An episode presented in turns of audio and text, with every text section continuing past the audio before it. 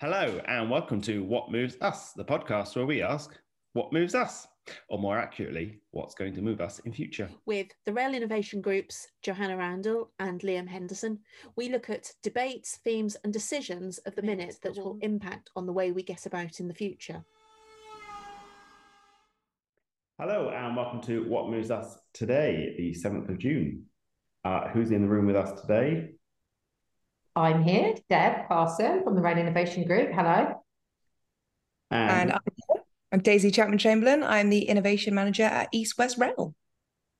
Thank you for joining us, Daisy. So today is a bit of a special episode. It's just going to be an interview with Daisy. I should have said at the start, I'm Liam, Chair of the Rail Innovation Group. Now you know. Yeah, don't assume um, everyone knows who you are, Liam, you know. You do. uh, so it is Wednesday, the 7th of June. Um, and we would like to talk about East West Rail because we knew Daisy for a while at your previous incarnations. And when you jumped across to East West Rail, we were excited to find out how you were shaking things up and what you were doing. So, yeah, it's a pretty exciting role. Well, you can tell us all about it. But first of all, I guess, tell us about yourself and East West Rail. Yes. Um, so, as I said, I'm the innovation manager at East West Rail. Um, prior to that, I was the rail knowledge transfer manager at Innovate UK KTN. And before that, I worked at the amazing Community Rail Lancashire. So, rail kind of all the way through my career, if that makes sense. Perfection. Perfection. Which is your favorite rail? Railway, train? What are we talking about here? Rail. Rail generally. Yeah. I mean, I'm a massive fan of being on the West Coast on a Pendolino. I know that's really cliche, but I can't get over the tilt thing. I don't think I ever will. Mm, yeah, I I agree. Although I felt a bit sicky on them at times. Times that we won't talk about. Oh. Yeah, gin and tonic times on the train. Oh. oh, yes. Oh. How how when did you how long have you been in your role, Daisy? How long has, have, what has it been like a shock being there? As in, is it really different to previously, or has it been a kind of smooth transition? So I've been here for about four months now, um, and I think the main kind of surprise for me was obviously being on the different side of the fence. Mm. So my role, particularly at Innovate UK KTN, was very much more on the um, the government side and the assisting people and accessing funding side. And now i'm on the other side of it actually you know looking at applying for funding and working with smes so it's a different world um, but it is a really exciting project as well. I think most of your listeners will probably know what east west rail is but you know i do occasionally talk to people who have no idea. So it's probably worth saying that it's a railway project that's connecting oxford and cambridge. Um, partially by upgrading and refurbishing sections of rail between places like Oxford and Bicester and Bicester and Bletchley, and then a new chunk of railway between Bedford and Cambridge. Okay, thank you. When, Not everyone will have known that. No, when when will I be able to get a train from Oxford to Cambridge? Oh, that's the million pound question, isn't it? Really, in the early 2030s. cheap. yeah, a million pounds for a train ticket. You're yeah, economic question. yeah, early 2030s, but we are opening in different connection stages, um, as we're calling them. So we have three connection stages. So you'll be able to access services at different points to different towns, all the way up to kind of you know early next decade. Right. And then I assume the plan is to have like a through a, an end to end operation at some point. Well, it's all a bit up in the air, um, as everything in rail is at the moment. Um, so we do know that Chiltern is going to be operating our first connection stage services through to Milton Keynes, for example. Um, but it's up in the air in terms of what the services will look like after that. But yes, you will be able to catch a direct service from Oxford to Cambridge, regardless of who is ultimately operating that service. Right. Okay. So East Rail is the sort of de- the project delivering the train line. You're not necessarily going to operate the trains. Yes. So again, that's kind of you know that's the again the million pound question we are building the railway um, and revitalizing sections of the railway. Um, but in terms of who will actually operate that railway, a lot of it depends, of course, on Great British Railways, how that ends up shaping up, um, what we end up doing with rail nationally as well. Um, so there are some question marks over it. But yes, the East West Railway Company is building the railway line. Right. Okay. And then I guess the obvious point, given that we're about innovation, is how is it bringing innovation into the project? So we're quite early in our innovation journey at the moment. Um, and it is one of those phrases I think that's quite tricky to understand. It's a bit of a buzzword in the industry. It kind of sits alongside agility, I think, um, and resilience and all those other words that we love to get in um, in the rail industry. So we focus in on innovation in a few different areas we've got the kind of radical innovation stuff, which is the big sparkly media attention, newsworthy things, um, but they're quite rare. A lot of our innovation work actually is what you'd class as core innovation. So the stuff that is very small incremental changes, changes to ways of working, changes to strategies, changes to training um, that build up into that kind of continuous innovative change. Um, so we are looking for a kind of combination of all three types. Um, in every particular space that in construction and rail you'd expect. So obviously the climate crisis is really high on our agenda and carbon reduction, ticketing, active travel, um, safety of marginalized communities and inclusion, everything that you kind of imagine. Uh, it's a big piece of work building a railway. So we've got a lot of kind of different innovation focuses, but across the team, as in the innovation team at East West Rail, we serve quite an assistive function. So we work across all the different teams in design and construction and inclusion to actually help them to dig down into the problems that they have and the challenges they have and see where we can meet those challenges. And do you, do you do do you engage with sort of startups, micro suppliers as part of that sort of development work, Daisy? Or you know, how does that how does your engagement work in that sense? Yeah, no, 100%. We recognize the value of working with SMEs and micro suppliers. Um, it's really important because obviously you've got the kind of cutting edge of technology quite often comes from that knowledge base. So at the moment, we've got two main pieces of work that we're working on. Um, one of them is a design and construction event. This is a bit of a scoop because we haven't really talked about this yet, but we will be hosting an intelligent construction event at some point in September is what we're shooting for. Um, that will be open to suppliers, that will be open to innovators. We will be pushing information out about that as soon as we know more. And that's very much us seeking the best innovations in spaces like concrete reduction, in spaces like modular design, in carbon reduction, in AI and digital practices in construction as well. So we're going to be kind of throwing the doors open in that sense in September. And we're also engaging with this year's First of a Kind, um, which obviously a lot of railway based companies and train operators are as well. This year, we're specifically looking at the safety side of things for First of a Kind.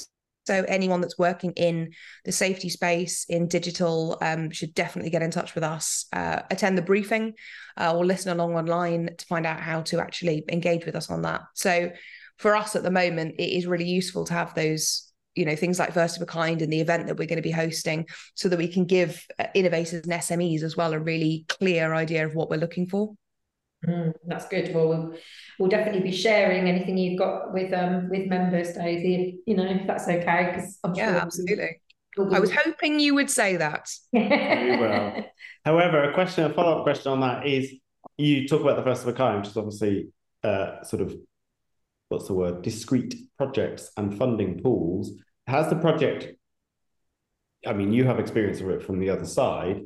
Do you have in your mind uh, routes for anything good to actually for successful products so solutions to get actually into the project mainline project?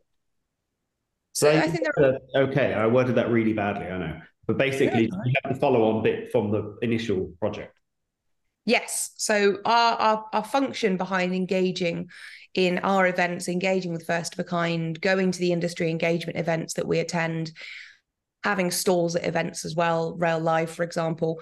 Our focus with all of that is ultimately bringing suppliers in and actually having people work with us long term. So we're not looking for kind of, you know, one shot and done engagement side of things, we are actually looking for long term solutions that we can embed into the railway. Obviously, we're spending taxpayers' money, so we need to make sure that we do that really responsibly. We need to make sure that we're maximizing the impact that we have. So there's a lot of due diligence and there's a lot of process that goes behind engaging with us. Um, but as time goes on, we're kind of building up how we're going to be inviting people to approach us on a more ad hoc basis. But we want to make sure that whatever we end up with, we've got the kind of clearest possible route for people to access. We don't want it to be frustrating for suppliers. We want to make it as easy as possible. So is that is that lessons learned that you've brought across into the role from your previous role? I mean, it was definitely work that was already happening at East West Rail. So my colleague Will Redaway was already has been digging down into the strategy side of things and how we're actually going to invite you know people to engage with us in a meaningful way that's valuable for both us and them. So it's a two-way street.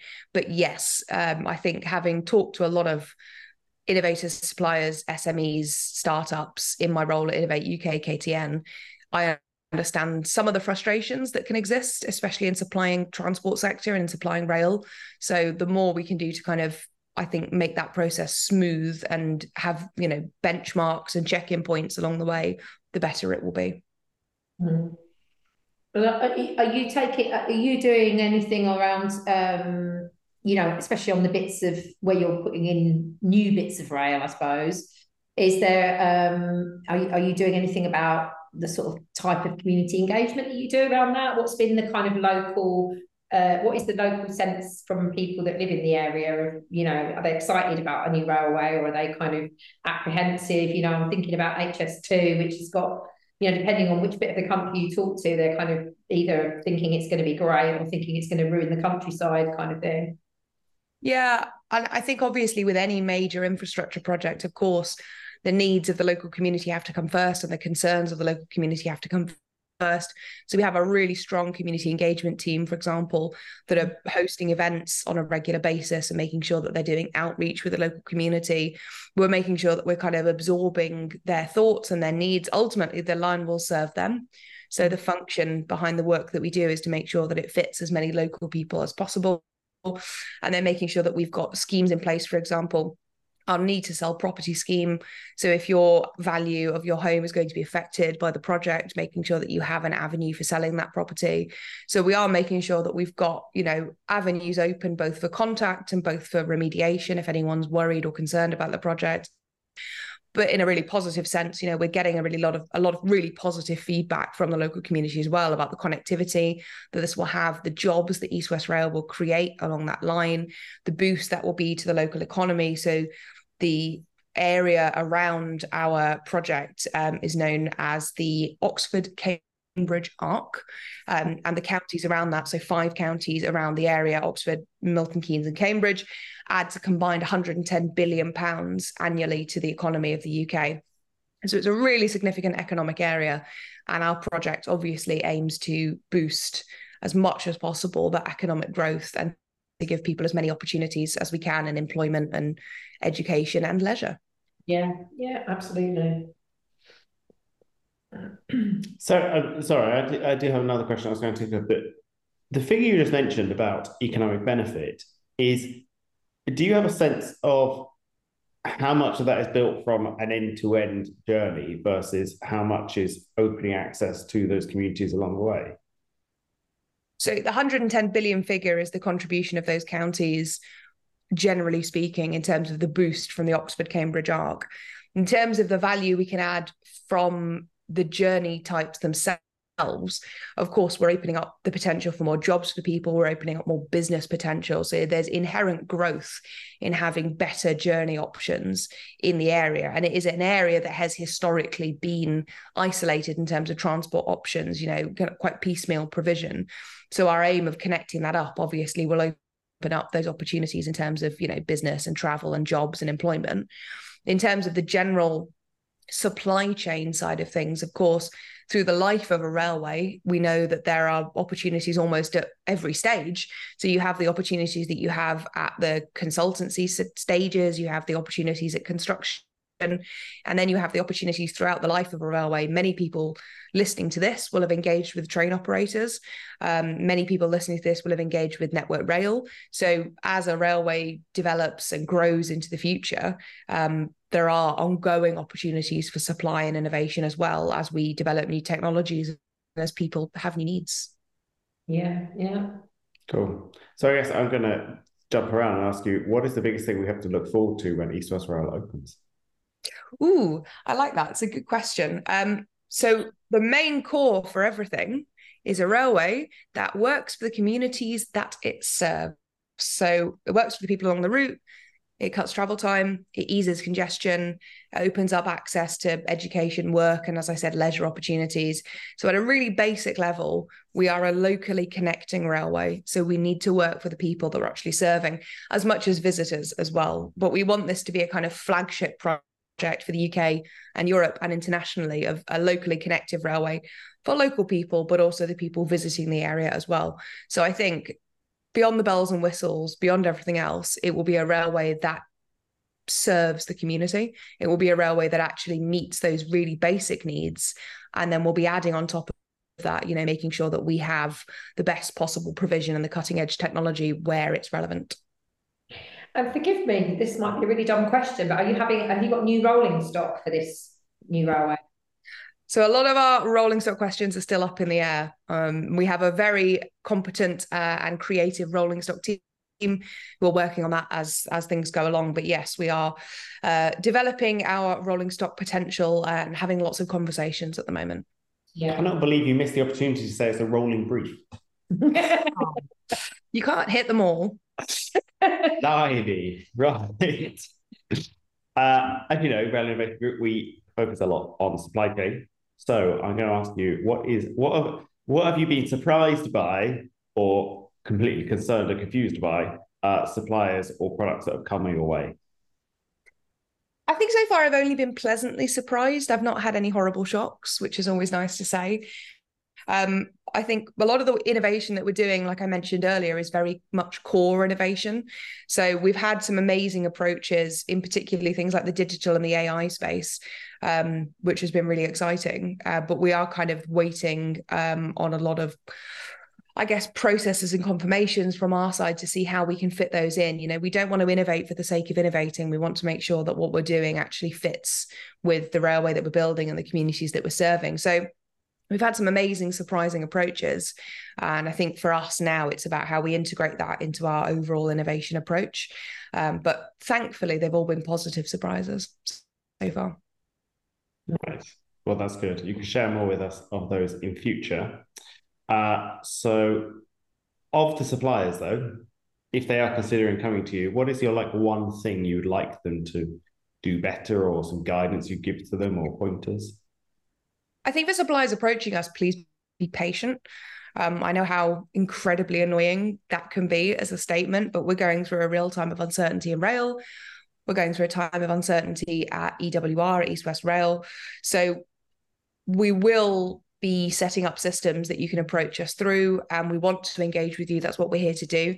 Um, we want to make sure that it's meaningful. You know, I don't want people approaching us and feeling that they're not being um, spoken to in a you know a meaningful, connected way. I want to make sure that we've got people getting through to the right people in our teams, and that we make sure that, again that we've got a kind of succeed or fail fast mentality. I don't want people on tenterhooks when they're talking to us.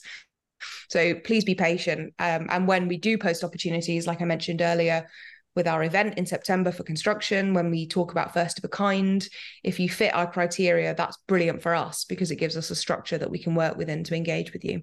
So, yeah, patience is my headline, as annoying as that is. Yeah, no, that makes sense.